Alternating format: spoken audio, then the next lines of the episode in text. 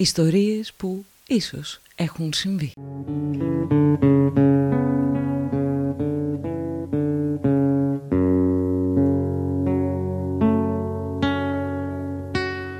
Γεια σας, είμαι η Μαριέτα Σπηλιοπούλου και αυτό είναι το 18ο επεισόδιο της σειράς podcast με θέμα τις ιστορίες και τα πρόσωπα που κρύβονται πίσω από τα τραγούδια που αγαπάμε. Στο σημερινό επεισόδιο ένα βαθιά λαϊκό και γι' αυτό ενωτικό τραγούδι. Ένα τραγούδι ογκόληθος που σφράγισε την καριέρα του ερμηνευτή του σχεδόν όσο κανένα άλλο. Τα χείλη μου ξέρα και διψασμένα γυρεύουνε στην ασφαλτό νερό Η Ρόζα έτυχε σε τρεις σπουδαίους γονείς που μας λείπουν πολύ από το ελληνικό τραγούδι. Τη μουσική υπέγραφε ο Θάνος Μικρούτσικος, τους στίχους ο Άλκης Αλκαίος και φυσικά τραγουδήθηκε από το Δημήτρη Μητροπάνο το 1996 στο δίσκο «Στου αιώνα την παράγκα» την πρώτη ολοκληρωμένη συνεργασία Μικρούτσικου και Μητροπάνου. Η διάσημη Ρόζα όμως έμεινε κρυμμένη και παραγωνισμένη στο σιρτάρι του Θάνου Μικρούτσικου για περίπου 20 χρόνια μέχρι να βρει τη στιγμή και τη φωνή της.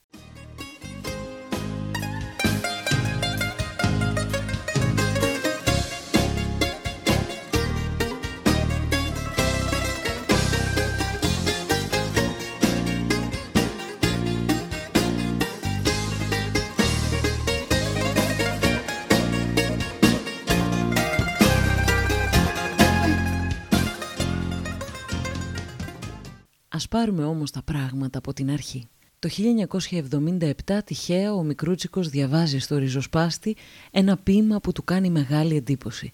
Το μελοποιεί αμέσως και ψάχνει να βρει τον ποιητή για να ζητήσει την άδειά του να το συμπεριλάβει στο δίσκο που θα έβγαζε το 1978 με τον τίτλο «Τα τραγούδια της Λευτεριάς». Είναι σχεδόν αδύνατο να τον εντοπίσει στην αρχή, γιατί ο Μικρούτσικος ψάχνει κάποιον Άλκη Αλκαίο ενώ ο σημαντικός αυτός ποιητής λέγεται στην πραγματικότητα Βαγγέλης Λιάρος και το Αλκαίος είναι ψευδόνυμο το οποίο είχε πάρει από το πραγματικό όνομα ενός θείου του, αγωνιστή του Ελλάς, που σκοτώθηκε σε ηλικία 23 ετών. Ένας θρύλος ακολουθεί μέχρι σήμερα τον Άλκη Αλκαίο. Πολλοί όσο ζούσε πίστευαν ότι δεν υπήρχε καν, ότι ήταν μια επινόηση του Θάνου Μικρούτσικου. Το 2012 που έφυγε από τη ζωή άρχισαν να γίνονται γνωστά κάποια στοιχεία για εκείνον και τη ζωή του, κυρίως μέσα από το βιβλίο που έγραψε ο Μίλτος Πασχαλίδης με τίτλο «Αγύριστο κεφάλι, ο Άλκης Αλκαίος που γνώρισα». Μέχρι τότε τις πληροφορίες για εκείνον είχαν προφυλάξει με σεβασμό οι λιγοστοί στενοί φίλοι και συνεργάτες του. Άλλωστε το κοινό, όλοι εμείς, ξέραμε μόνο ένα ψευδόνυμο και δύο φωτογραφίες όλες και όλες που κυκλοφορούσαν στα οπισθόφυλλα των δίσκων. Υπάρχει ακόμα και μια ολιγόλεπτη τηλεοπτική του εμφάνιση από το 1990 μαζί με το Θάνο Μικρούτσικο που μπορεί πια κανείς να τη βρει στο YouTube.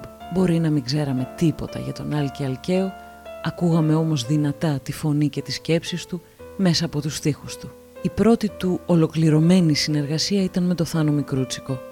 Καρπός αυτής της συνεργασίας ήταν ο κλασικός πλέον δίσκος «Εμπάργο» του 1980 όπου μεταξύ άλλων σημαντικών τραγουδιών πρωτοακούσαμε την πυρόγα όπως συνηθίσαμε να τη λέμε αν και ο τίτλος του τραγουδιού είναι «Ερωτικό» με πρώτη ερμηνεία αυτή του Μανώλη Μητσιά. Ήταν η αρχή μιας μακρόχρονης σχέσης, επαγγελματικής και φιλικής που μας έδωσε σπουδαία τραγούδια. Έπειτα ακολούθησαν οι συνεργασίες με τον Νότι Μαυρουδί, τον Μίλτο Πασχαλίδη, το Σοκράτη Μάλαμα, το Μάριο Τόκα, το Δημήτρη Παπαδημητρίου, τον Ορφέα Περίδη, το Βασίλη Παπακοσταντίνου, το Λαβρέντι Μαχαιρίτσα και άλλους.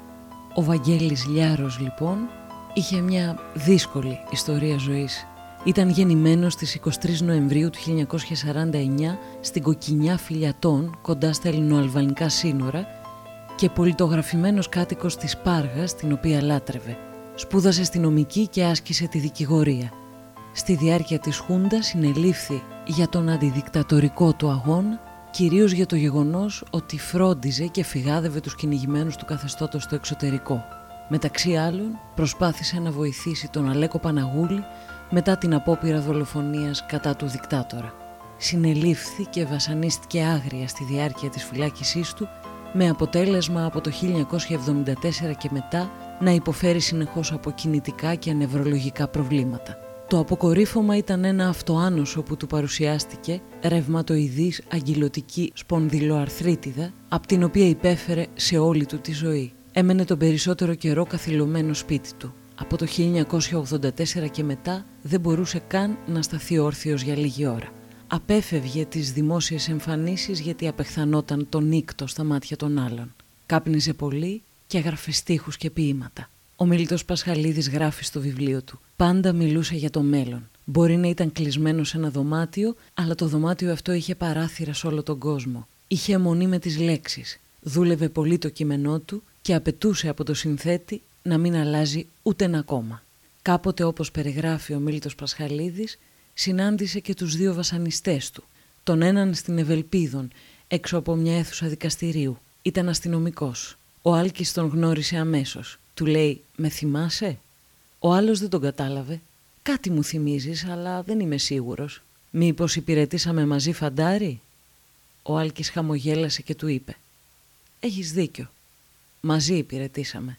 Μόνο που εσύ ήσουν από πάνω και εγώ από κάτω». Έκανε μεταβολή και έφυγε. Τον άλλον τον πέτυχε κάποτε σε ένα καράβι. Ήταν μαζί με τον αδερφό του Γρηγόρη, ο οποίος του λέει «Δείξτο μου τον να τον σκίσω». Δεν του τον έδειξε. Έκανε μόνο μια κίνηση με το δεξί χέρι. Προχώρα. Δεν έχει σημασία. Βαδίζουμε μαζί στον ίδιο δρόμο Μα τα κελιά μας είναι χωριστά Σε πολιτεία μαγική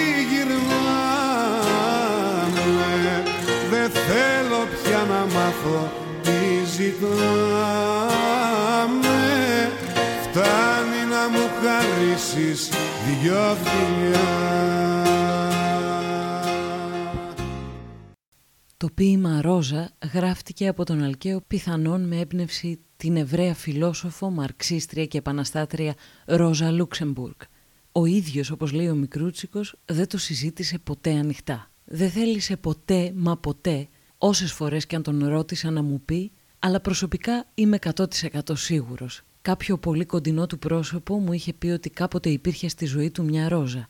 Αλλά για εμένα αναμφίβολα το τραγούδι έχει γραφτεί για τη Λούξεμπουργκ το αποδεικνύει νομίζω και ο συγκλονιστικός στίχος πώς η ανάγκη γίνεται ιστορία, πώς η ιστορία γίνεται σιωπή, ο οποίος συνοψίζει τη συγκυρία καλύτερα από οποιονδήποτε άλλο στην ελληνική γλώσσα, λέει ο Μικρούτσικος. Είναι γνωστό επίσης ότι ο Μητροπάνος για δύο εβδομάδες περίπου στο στούντιο δεν μπορούσε να αποδώσει το τραγούδι λόγω τρακ. Χρειάστηκαν αρκετές μέρες υπομονής ώστε να καταφέρει να ξεκλειδώσει ερμηνευτικά. Με στη και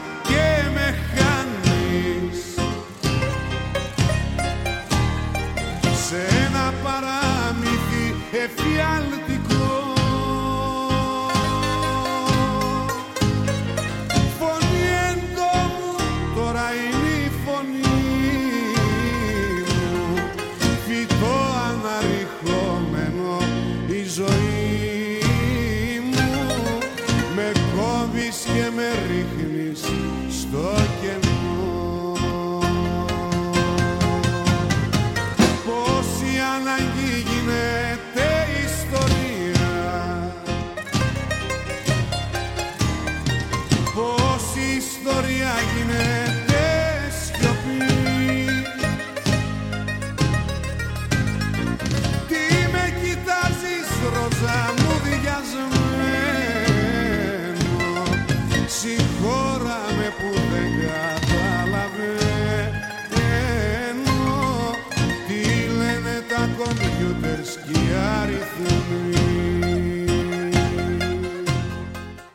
Ο Θάνος Μικρούτσικος μελοποίησε τη Ρόζα στο τέλος της δεκαετίας του 70.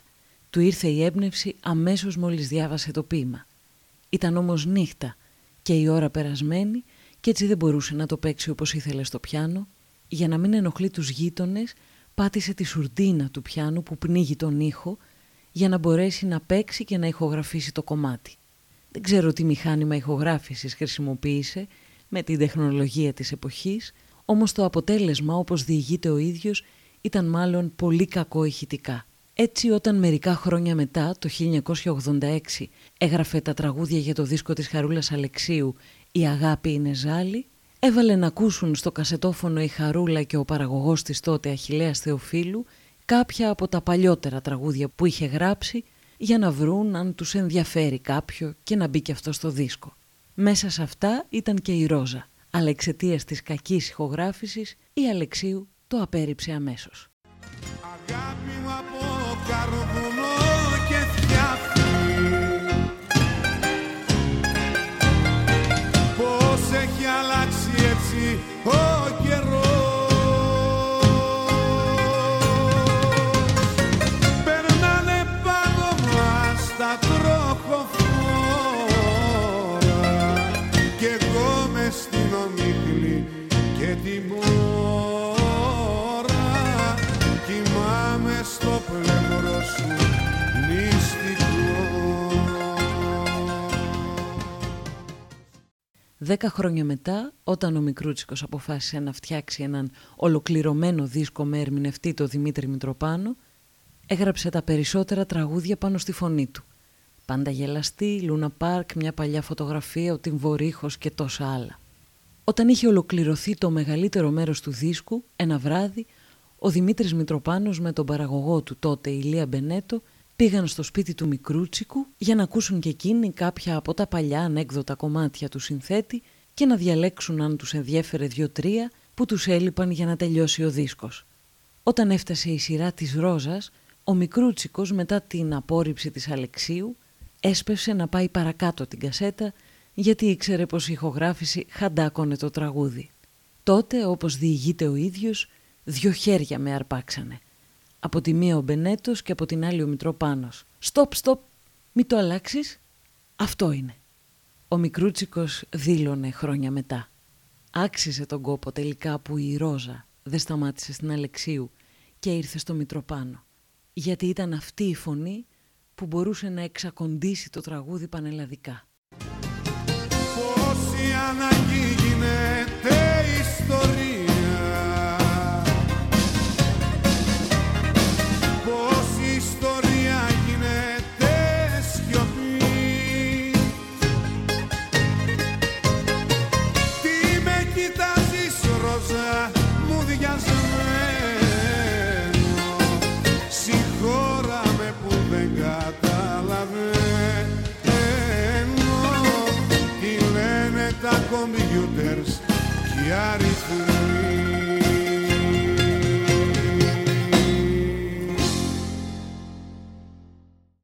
Ήταν το 18ο επεισόδιο της σειράς podcast «Ιστορίες που ίσως έχουν συμβεί».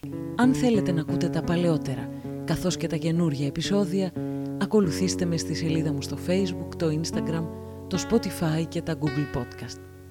Για χαρά!